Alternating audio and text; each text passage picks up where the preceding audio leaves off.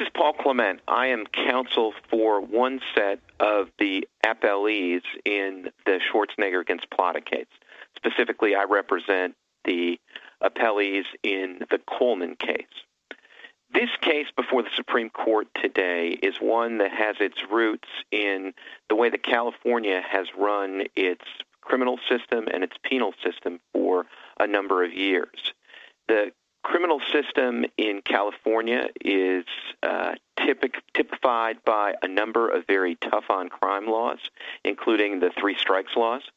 California also has one of the toughest, least forgiving policies on probation and parole, so that even a technical violation of parole or probation will essentially automatically uh, wind up with the parole violator or the probation violator back in uh, state custody.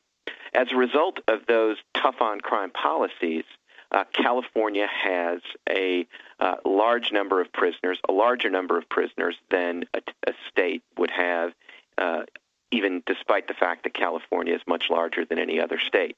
Indeed, I don't think it's an exaggeration to say that there are people in the California prison, especially probation and parole violators, who simply wouldn't be in prison in other states. Now, all of that would not create a problem if at the same time that California had been passing tough on crime laws, California had also been building additional prison and other penal facilities in order to accommodate the large number of prisoners. But that simply hasn't happened. And that's not a new phenomenon. This is a phenomenon that goes back over two decades. And that really brings us to the Coleman case, because the Coleman case was brought 20 years ago. And 20 years ago, a case was brought on behalf of a class of mentally ill inmates in the California penal system. And their claim was that the conditions of treatment for mental health were so deficient in the California system that it violated the Eighth Amendment of the Constitution and its prohibition on cruel and unusual punishment. The Coleman class won that case 15 years ago. There was a trial, and judgment was entered in favor of the class of prisoners and against the state, finding a constitutional violation. And basically, for the next decade, there were a series of orders entered by the district court in Coleman trying to remedy that constitutional violation. The appendix to the Coleman uh, appellee's brief has, an, has a list of 78 different orders that were entered over the ensuing 15 years to try to remedy the underlying Eighth Amendment violation. Essentially, everything was tried to solve the problem, and nothing ended up working. Although occasionally there were plans that showed uh, initial signs of some success, those plans ended up being just plans, and they really didn't change the reality on the ground, which was continuing constitutional violations. And these are not just technical constitutional violations. The courts in this case have found that there has been unnecessary loss of life in the California prisons at the rate of something like one a week. So this is a very serious problem, and it manifests itself in the most serious way imaginable. So for a decade, there are efforts to solve this problem. For a decade, the solutions do not work. And the culprit in the district court's mind is essentially overcrowding. The district court recognizes that there are levels of overcrowding in the California prison system that are unprecedented. California is a complete outlier in this respect, and the prisons are so overcrowded that efforts to address the mental health problem that you might think would be uh, directly successful, like just having more medical technicians or a new record keeping system, those attempted innovations fail because they essentially founder in the face of the broader structural problem, which is overcrowding. So, after a decade of trial and error and failure to solve the problem through less drastic means, the district court takes a step that's allowed to it under the Prison Litigation Reform Act, and that is to convene a three judge panel and attempt to have an order that puts limits on the crowding in the California prisons. The three judge panel is convened.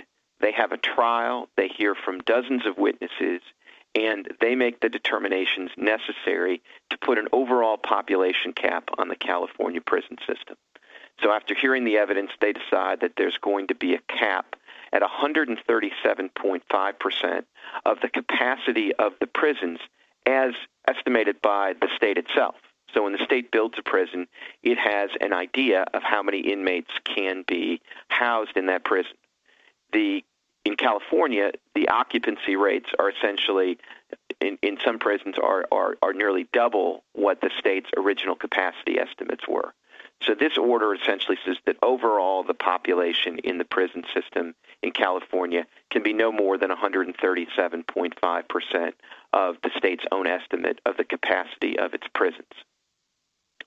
It does that after hearing extensive evidence that essentially you cannot remedy mental health or physical health constitutional violations unless you get the overcrowding problem under control, and that 137.5% is a, is, is, is a fair estimate of what is necessary to get the crowding situation under control.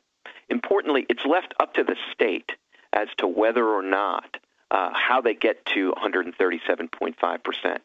So the state at times likes to characterize this as an order that forces them to release tens of thousands of prisoners into the general population.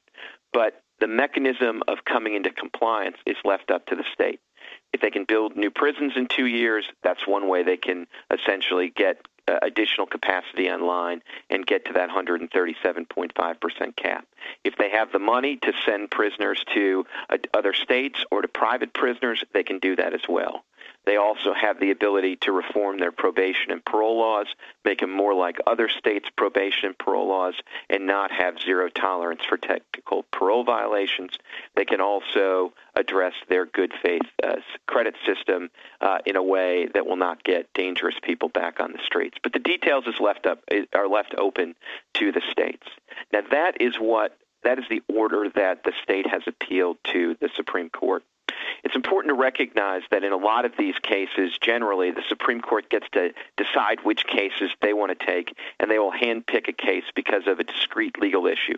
That's the way the Supreme Court usually takes cases.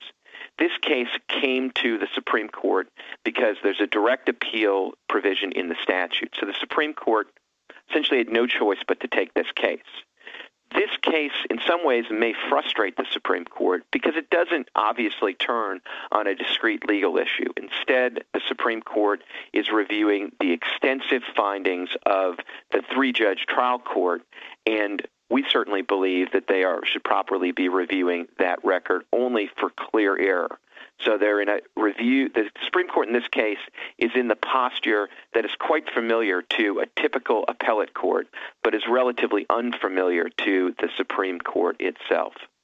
In considering these issues, I think the flexibility that the state has to get to 137.5% is important.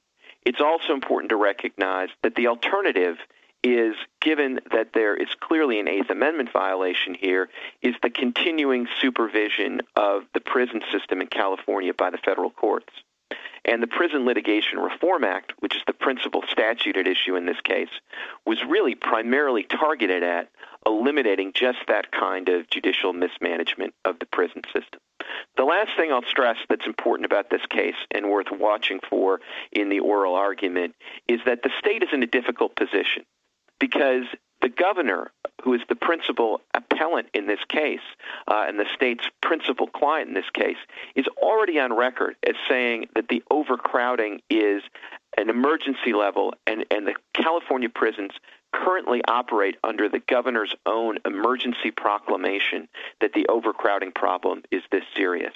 So this is not a case where the state can take issue with the basic problem of overcrowding, nor should they properly be uh, in a position to take issue with the fact that there has been the adjudicated constitutional violations going back 15 years that have not been remedied by other uh, lesser restrictive judicial orders.